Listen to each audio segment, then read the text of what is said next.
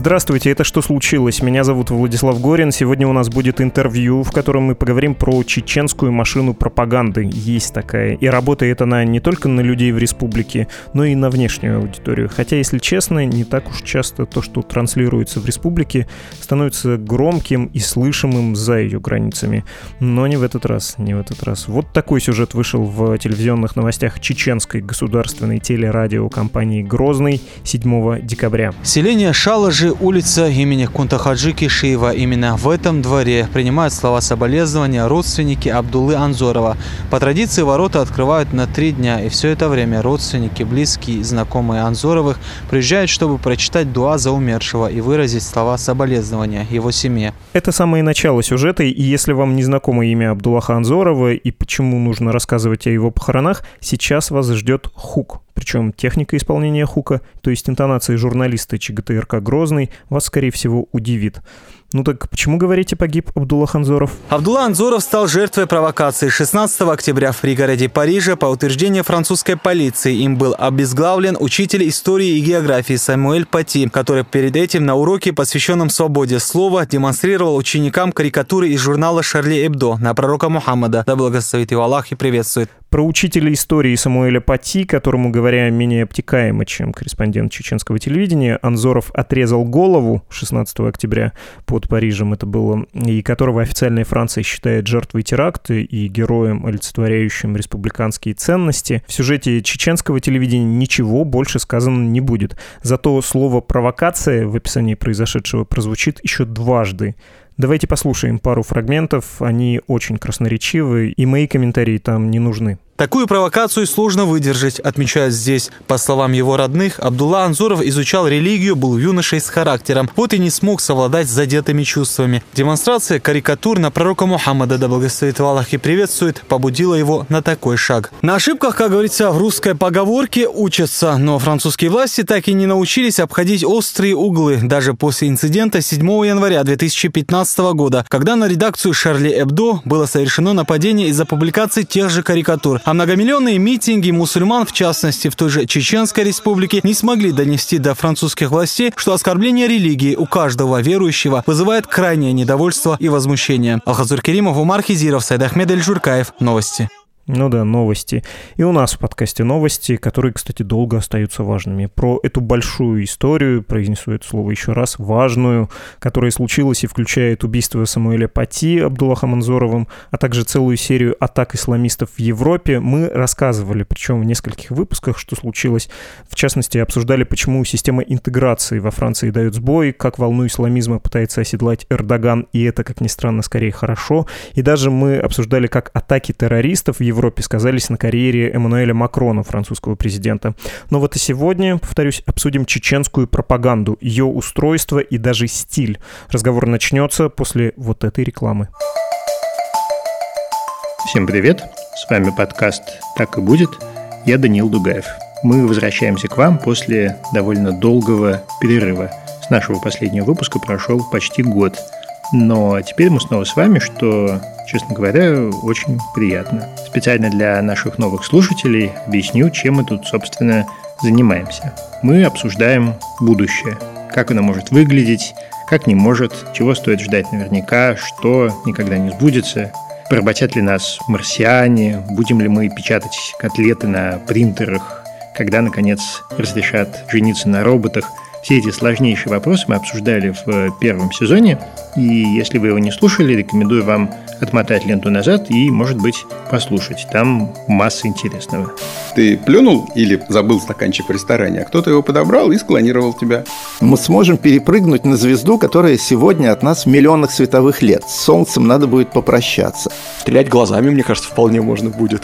Напоминаю, что Каждый выпуск нашего подкаста посвящен какой-то одной теме, и в ней мы разбираемся с помощью экспертов, людей, которые уже сегодня делают или изучают что-то абсолютно новое и могут предсказать, как выглядит этот неуловимый мир будущего. Иногда мы открываем классические или, наоборот, совсем свежие научно-фантастические романы и зачитываем разные интересные прогнозы на будущее, а потом их обсуждаем. Если вам нравится нас слушать, поставьте нам оценку в iTunes и напишите что-нибудь хорошее. Так вы поможете найти нас другим слушателям.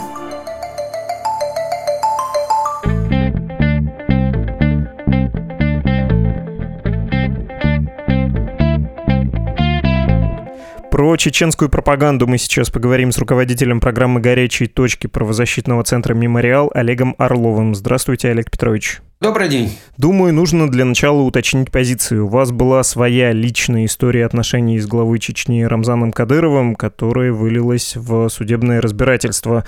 Я бы даже это так описал. Разногласия в освещении его деятельности. Не могли бы вы рассказать эту предысторию, чтобы мы понимали, с кем имеем дело? Я бы сказал, что история моих личных отношений с Рамзаном Кадыровым не только была, но и остается.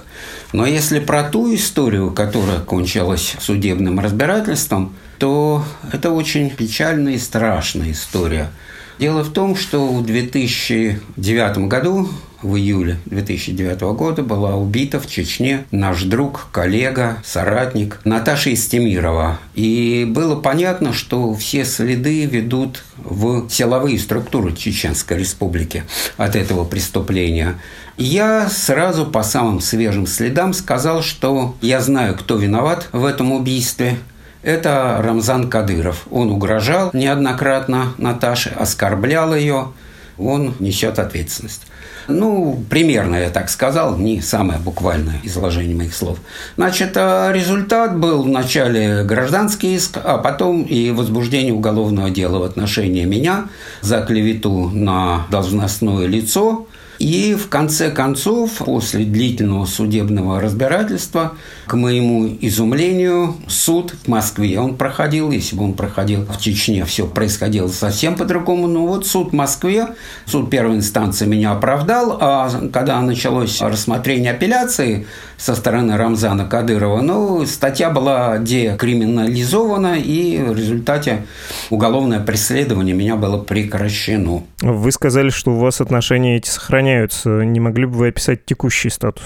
Ну, текущий статус э, мы продолжаем освещать деятельность Рамзана Кадырова ну, так, как мы ее видим. А следует сказать, что тогда на суде я в своем выступлении, обосновывая правильность моих слов, я довольно долго и очень подробно говорил именно о деятельности Рамзана Кадырова. Говорил, что он не только отвечает, как он сам сказал, за все, что происходит в Чечне, но и доказывал, что он отдает, по сути дела, распоряжение подконтрольным ему силовикам нарушать права человека, осуществлять бессудные казни. И поэтому он прямо виновен во многих событиях, преступных событиях, которые происходят в Чечне. Я привел массу фактов. Ну вот, собственно говоря, подобная деятельность мы продолжаем. Мы продолжаем освещать события, мы говорим о ситуации, мы выступаем о деятельности и самого Рамзана Кадырова, и его окружения на международной арене. Вот я в начале этого года выступал в парламентской ассамблее Совета Европы, где говорил о системе незаконных секретных тюрем, по сути дела, пыточных таких фабрик, можно сказать, через которые проходят люди, где не только пытки, но и бессудные казни осуществляются. А в свою очередь господин Кадыров, ну что, он ведь публично угрожает. И ведь это было его выступление в конце 2019 года, ну, в прошлом году, в ноябре, публичное выступление, где он призвал остановить критиков, включая блогеров, журналистов, пользователей интернета, правозащитников, естественно, которые позволяют критиковать его режим, остановить, и заметим как, убивая, сажая, запугивая. Это прямые его слова. Но вот это, эти слова эту угрозу. Мы пытаемся добиться расследования этих слов и возбуждения уголовного дела в отношении господина Кадырова. Но пока это не удается, потому что наши федеральные власти упорно не желают даже проводить проверку по нашему заявлению, не то что там уголовное дело возбуждать. Ну так вот, э, предстоит еще суд предстоит суд мой с жалобой на отказ проверки слов Рамзана Кадырова на состав преступления. Ну вот, так что все продолжается. Понятно. Я предлагаю сегодня поговорить не про дела, а именно про слова Кадырова. Вы сказали, что он часто формулирует такое, что, в общем, другому с рук не сошло бы. Давайте про чеченскую пропаганду. И, наверное, стоит пойти от частного к общему. Вы ведь наверняка видели сюжет ЧГТРК «Грозный» про похороны Анзорова. Как вам этот сюжет?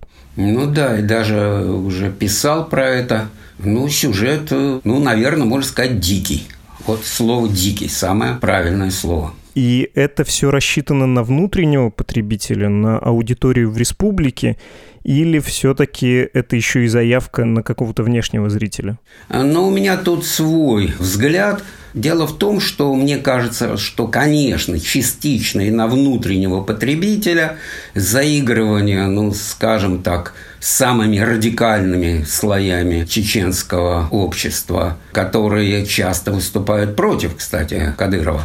Но вот в данном случае апелляция в том числе и к самым радикальным фундаменталистам, но главный адресат этого сигнала, этого сюжета, в том числе на ЧГТРК, это Европа. Это создание такого образа страшного, опасного, неуправляемого чеченца – вот это странно, да, что такой образ, который на руку всевозможным ксенофобам создается властями Чеченской Республики.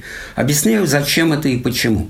Дело в том, что, возвращаясь к пропаганде, последнее время власти Чеченской Республики довольно озабочены тем, что в неподконтрольных им слоях европейской чеченской диаспоры возникают новые и новые информационные проекты. Блогеры, вот телеграм-канал канал недавно возник в мае этого года, Адат называется, которые мало того, что не подконтрольны, но ухитряются собирать информацию от своих корреспондентов внутри Чечни, публиковать и дальше направлять эту информацию со своими комментариями на Чечню. И с этим режим справиться не может. Он может легко подавить любую критику внутри Чечни, что и происходит. А вот тут пробуксовывает машина – и лучше удар ударить в целом по диаспоре. Сделать так, чтобы у европейских властей, у европейского среднего потребителя СМИ возникло ощущение, ну, этих людей вообще нельзя нам пускать в Европу. Давайте не давать никому статус беженца, а кого можно, вышлем назад. И вообще к ним надо к всей диаспоре относиться, опасаясь. Мне кажется, что вот такой достаточно хитрый и очень подлый ход сделан властями Чеченской Республики для того, чтобы всю диаспору целиком поставить в очень тяжелое и трудное положение. Чтобы выглядеть единственным европейцем и несколько монополизировать, что ли, голос чеченского народа? Нет, нет, нет. Кадыров даже не пытается быть единственным европейцем. Он сам совсем не европеец, и это позиционирует себя. Просто ему чем труднее чем с большей опаской относится власть Европы к чеченцам вообще и к той чеченской диаспоре, которая уже есть в Европе, и к тем, кто продолжает бежать из Чечни, тем лучше – если будет подавлено руками европейских властей, затруднено существование чеченской диаспоры в Европе, то тем лучше Кадырову. Он же недаром много раз говорил, возвращайте все назад, не должно быть чеченцев, живущих за пределами Чечни и России в Европе, ну, конечно, ему очень не нравится существование сегмента чеченского общества, которое ему не подконтрольно. А вы не переоцениваете ЧГТРК Грозный в данном случае, потому что очень выглядит этот сюжет как э, материал, сделанный именно для внутреннего потребителя, и вообще много же сюжетов, которые выходят на этом телеканале, периодически прорываются в общероссийское информационное пространство, и видно, что они, наверное, сделаны для чеченцев. Там Кадыров вручает пачки денег, вот буквально наличными, семьям, у которых проблемы с жильем.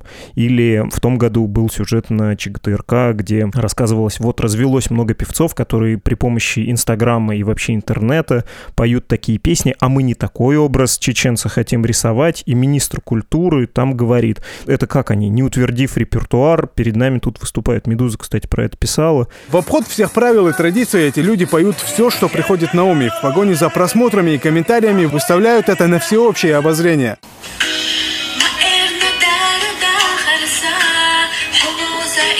Казалось бы, а что в этом такого? Поют себе и пусть. Только вот беда в том, что люди, которые их слушают, всегда относят этих исполнителей к Минкульту Чечни. И более того, к артистам, которые должны передать через пение намного больше, чем просто пребывание на сцене и развлечение публики. Люди прекрасно знают, что если человек хочет стать артистом, у него должен быть свой репертуар, свои песни. Мы знаем, что уже который год У нас по поручению главы республики Рамзана Ахмадхи Республики создана специальная комиссия, которая проверяет и э, музыкальную составляющую песни, слова, на их э, соответствие, выносит специальное решение, специальные заседания приходят. Люди должны приходить со своим репертуаром только после того, как та или иная песня одобрена специальной комиссией, только после этого песня имеет право уйти в народ.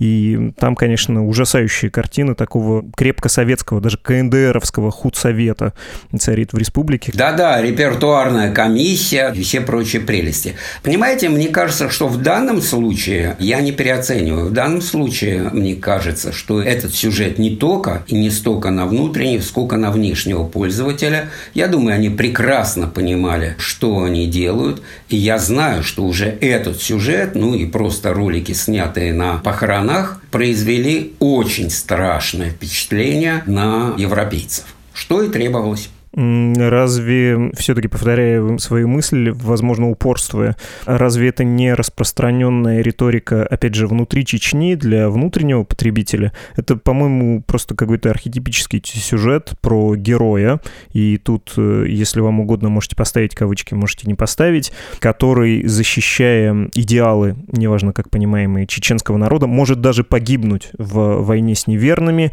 но вот его посмертная слава останется в веках. Тут можно вспомнить вспоминать и эксплуатируемые сюжеты Кавказской войны, там про каких-нибудь плененных чеченок, которые, будучи связанными, да, в ущелье гибнут сами и увлекают в ущелье, в реку вместе с русскими солдатами, с оккупантами. Можно вспомнить прошлогодний скандал с Шевченко, когда публицист упомянул Кадырова и Шамиля, и там пришлось, в общем, по сути, смягчать, да, потом свои высказывания, извиняться. Можно вспомнить сюжет, господи, как звали-то этого человека, который убил Буданова, полковника Буданова сам погиб в тюрьме, а сейчас в Чечне фактически канонизирован. Понимаете, это разные сюжеты.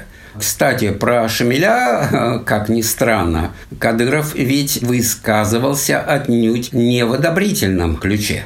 И как раз здесь возник довольно резкий конфликт между дагестанским сегментом интернета и, скажем так, прокадыровским. Ну, хорошо, это частность. Но в целом, да, в целом вы правы. Есть такой архетипический сюжет – герой, погибающий за некие идеалы. Но, извините меня, этот архетипический сюжет характерен отнюдь не только для Чечни, а для нынешней России. Разве это не характерно? вполне характерно для любого более или менее общества, скажем, апеллирующего к традиционным ценностям.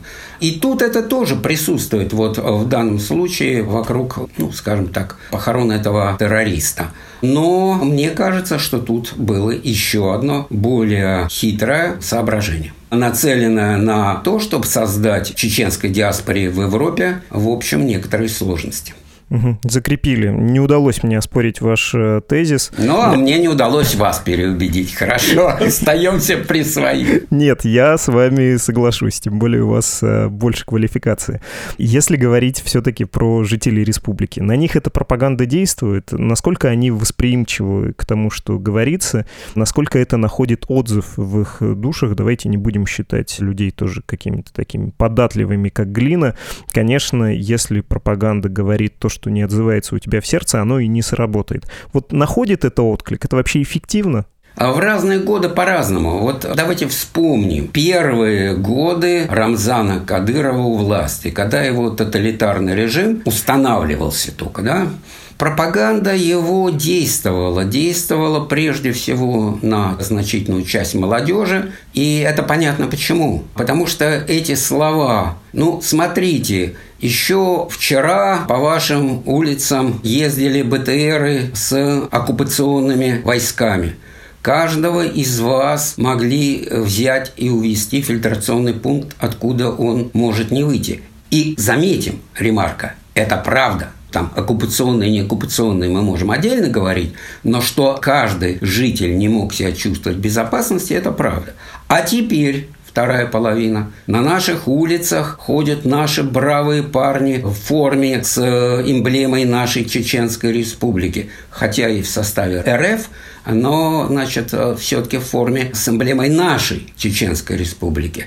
Наши парни контролируют наши города и села, А российские федеральные войска, ну да, они остались, но они ушли в места своей дислокации, там Ханкала и так далее, и там они находятся. И это вполне действовало.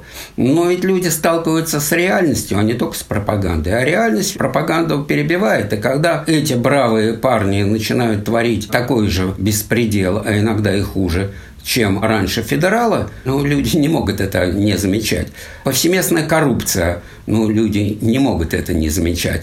Ну и так далее. И сейчас уже, вот в последние годы, это даже странно, приезжая в Чечню, разговаривая с людьми, ну, незнакомыми до этого, вплоть до того, что едешь в такси, люди высказывают недовольство – Люди говорят, ну, наоборот, да, вот едешь и говоришь, слушайте, ну какая замечательная мечеть у вас большая в центре Шали построена, красивая. И в ответ слышишь, ну да, а есть нечего, а вы эту пропаганду еще послушайте. А на самом деле деньги идут не только на строительство мечети, а еще оседают в карманах чиновников и так далее, и так далее. Так что нет, пропаганда сейчас вот так действительно до туш населения реально уже не доходит, и более того вызывает раздражение, и э, раздражение очень сильно накапливается та самая история, не хочется говорить штампами, когда холодильник победил телевизор. Да, да, это тоже, конечно, да.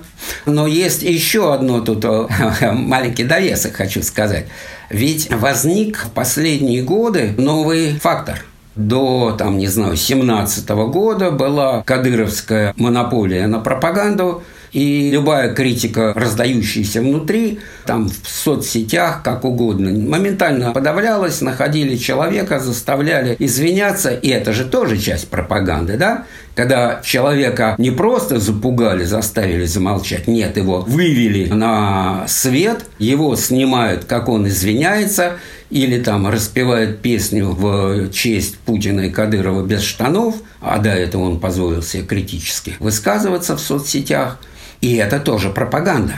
Но примерно начиная с 17 года, когда возник первый блог, первый канал блогера Тумсу Абдурахманова, вплоть до мая этого года, когда возник новый, очень популярный в Чечне оппозиционный канал «Адат», это новый фактор. Жители Чечни много с интересом и сочувствием читают, слушают, смотрят вот эту альтернативную, если хотите, пропаганду, тоже пропаганду, но антикадыровскую, исходящую от бывших да и ныне живущих жителей Чечни просто формируют ее и распространяется эта информация как раз из той чеченской диаспоры, о которой я говорил, да? Но эта чеченская диаспора ничего бы не смогла собирать и распространять, не имея своих сторонников, корреспондентов внутри Чечни. И вот тут-то как раз кадыровская власть начинает буксовать не очень понимает, что с этим делать, как этому противостоять. Два вопроса по поводу этой антикадыровской пропаганды. Очень мне нравится эта ваша характеристика. Во-первых, насколько она все-таки популярна, потому что и новые средства коммуникации Кадыровым освоены, когда его Инстаграм из-за санкций забанил у себя, он завел Телеграм-канал, и его родственники, в том числе вот прямые родственники и ближайшее окружение в том же Инстаграме по-прежнему присутствует. Он сохраняет свое там влияние информационное, в том числе был скандал с рекламой у Маргариты Моргенштерна, как они наращивают аудиторию да, для вот этого окружения в информационном поле. А во-вторых, первый вопрос про влияние антикадыровской пропаганды, кто кого. А второй вопрос я задам позже. Хорошо. Значит, смотрите, на мой взгляд, ну и на взгляд всех моих коллег, мемориальцев и не мемориальцев, кто, скажем так, исследует и занимается ситуацией в Чечне, она пользуется популярностью, назовем это все-таки антикадыровская пропаганда, потому что это тоже пропаганда, конечно. Популярна, и очень много людей смотрят, читают, интересуются. Если бы этого не было, разве бы так режим пытался бороться – ну, топорно, дико, как он это умеет, но тем не менее, смотрите, молодых людей задерживают, часто не выборочно, а, так сказать, по площадям бьют, и смотрят у них телефоны. Когда находят, что они подписаны на соответствующие вредные телеграм-каналы, находят у них чаты вредные с точки зрения власти и так далее, для молодых людей последствия бывают очень тяжелые. людей так запугивают.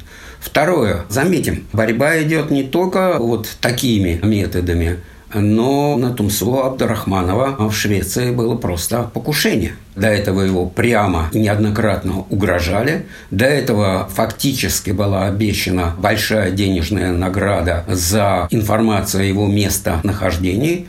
А потом произошло известное покушение на него – Второе. Борьба внутри Чечни с теми, кто, ну, скажем, собирает и помогает да, получать информацию этим альтернативным информационным каналам. Ну, давайте посмотрим. Салман Типсуркаев. Не знаю, известно ли пользователям нашего разговора, кто будет слушать это имя. Это страшная история. Салман Типсуркаев – человек, который, ну, скажем так, был модератором некоторых чатов в телеграм-канале «Адат» как раз резко оппозиционного Кадырову. Его вычислили, его похитили не внутри Чечни, а из Краснодарского края города Геленджика, где он работал, вывезли, пытали и публично заставили ну как публично, это было заснято и выложено в интернете, заставили его сесть на бутылку с уничижительными про себя словами и про канал Адат и так далее. Ну вот вам способы борьбы. Вряд ли бы они направляли бригаду по похищению Чепсуркаева в соседний край, если бы не представлял для них этот канал Адат с их же точки зрения угрозу. Небольшое просто справочное добавление про Тумса Абдурахманова. У него очень интересная история у этого человека, и его сопротивление вот такое информационное, его побег в Европу начался, кажется, с личного конфликта вообще. Он ехал э, вроде бы в Грозном. Если любопытно, почитайте, ну, просто имейте в виду, что Чечня очень небольшая республика, многие друг другу родственники, и это все замешано на таком очень крутом бульоне соседского яростного конфликта когда чем ближе тебе человек, тем яростнее ты с ним а, споришь и ссоришься. Это все такое специфичное очень с местной экзотикой. Кстати, канал Адат, про который мы говорили, я сейчас подглядел. У них 16,5 тысяч подписчиков, весьма неплохо для канала регионального, да, а все-таки это можно считать региональным каналом в каком-нибудь, не знаю, в Свердловской области канал на 16,5 тысяч подписчиков считался бы весьма влиятельным и крупным. Хочу только один маленький нюанс. 16 тысяч подписчиков – это не значит пользователь. Пользователей на самом деле информации, распространяемым этим каналом, значительно больше в Чечне. Просто уже то, что ты подписчик этого канала, представляет для тебя угрозу. Это надо понимать. Ну, прочтений 8-9 тысяч у каждого сообщения. Ну, хорошо, тоже ценная мысль. Я вам обещал второй вопрос про антикадыровскую пропаганду. Вы бы ее как оценили, как характеризовали? Люди, которые против Кадырова, они, по сути, те же самые, то же самое, что сам Кадыров, или они принципиально другие в своих ценностях? Ну, часто же бывает, что советчики и антисоветчики одно и то же. Ну, мне трудно оценивать. Давайте так. Про канал Адат я могу говорить прежде всего по тому, что они пишут. Ну, Томсо Абдурахманов, я несколько лучше знаю его взгляды. Скажем так, я бы не сказал, что эти люди все полные единомышленники правозащитников. Ну, Тумсо Абдурахманов просто, я бы назвал так, исламский фундаменталист. У него свой взгляд на развитие Чечни, и он видит будущее Чечни ну, идеальное, да, в его представлении отнюдь не как светское государство, а как, скорее, государство, в основе которого лежит ислам.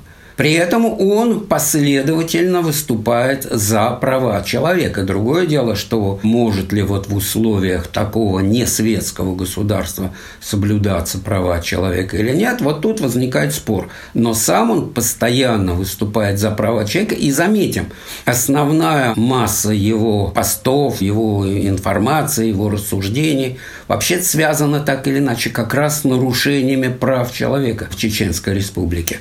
Что касается канала Адат, это люди другие, это можно сказать скорее условно ичкерийского направления, то есть как раз не со стороны исламского взгляда они противостоят Кадырову, а это как раз те сепаратисты, которых до искоренял как раз Кадыров на территории Чечни. Это еще скорее такая ниточка этого сепаратизма идет с тех времен, с Дудаевских. Вот их взгляд. А соблюдались ли права человека при Дудаеве и при Масхадове? Ну, я могу сказать, безусловно, нет.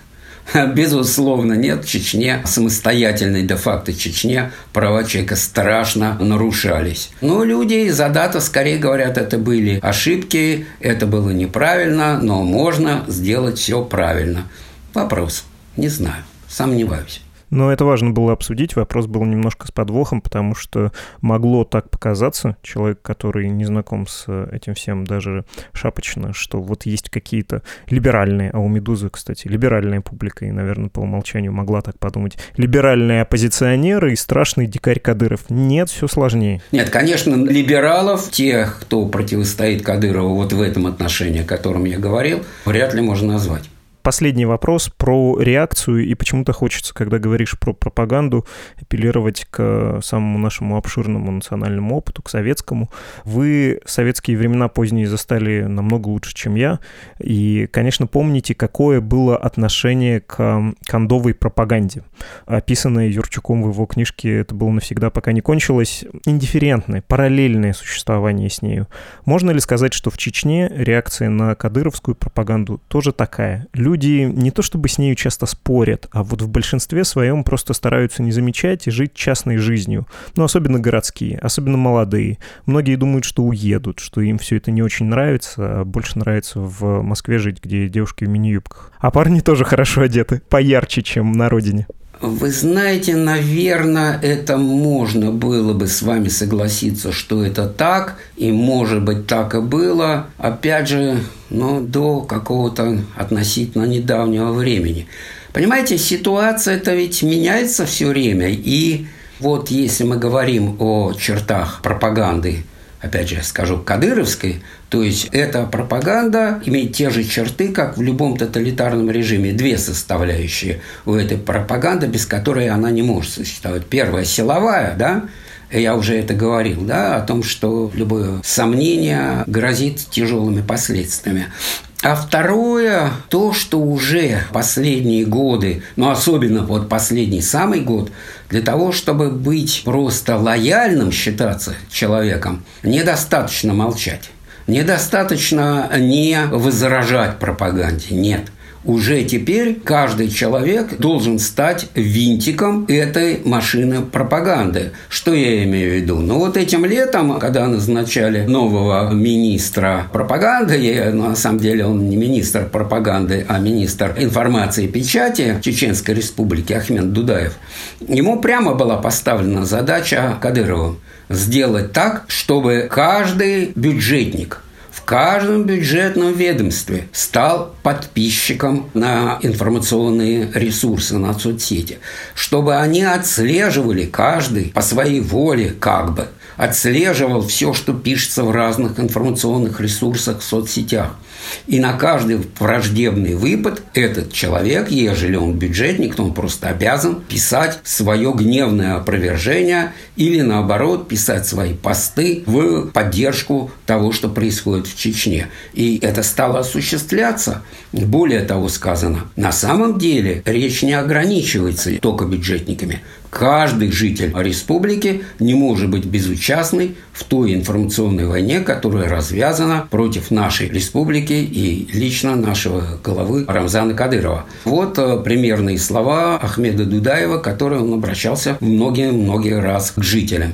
И это стало воплощаться, и бюджетники должны отчитываться перед начальником э, выполнения этой работы. А когда летом этого года, 20 июля, по-моему, да, были объявлены новые санкции против Рамзана Кадырова, на месяц примерно вся республика была погружена ну, ее погрузили, да, в состояние истерики массовые митинги, коллективные письма, протесты коллективные, флешмобы. И все-все, чем больше, тем лучше пишут где-то в соцсетях возмущение этими санкциями, поддержку Кадырова. То есть, понимаете, людям не оставляют возможности быть вот таким, как вы говорите, безучастным наблюдателем. Ну, они там что-то говорят, да бог с ними.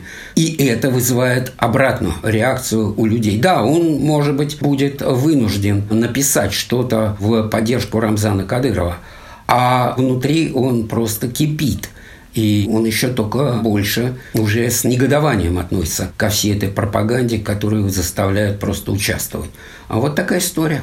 Мы говорили с руководителем программы «Горячие точки» правозащитного центра «Мемориал» Олегом Орловым. Спасибо вам и до свидания. Пожалуйста.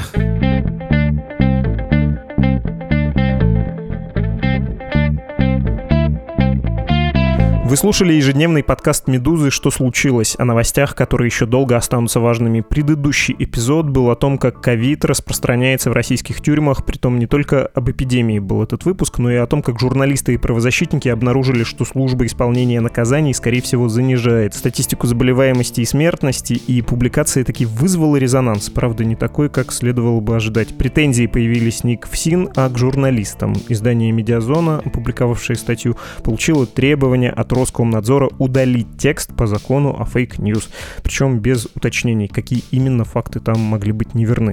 Все выпуски «Что случилось» и других подкастов «Медузы» можно послушать в нашем мобильном приложении или на сайте издания, а также на всех самых популярных подкаст-платформах, включая Apple Podcasts, Google Podcasts, Spotify, CastBox, Яндекс.Музыку, YouTube и так далее. Ваши письма мы ждем на почту. Ее адрес подкаст собакамедуза.io или в Telegram. Там позывной «Медуза loves you». До свидания. Unternehmen.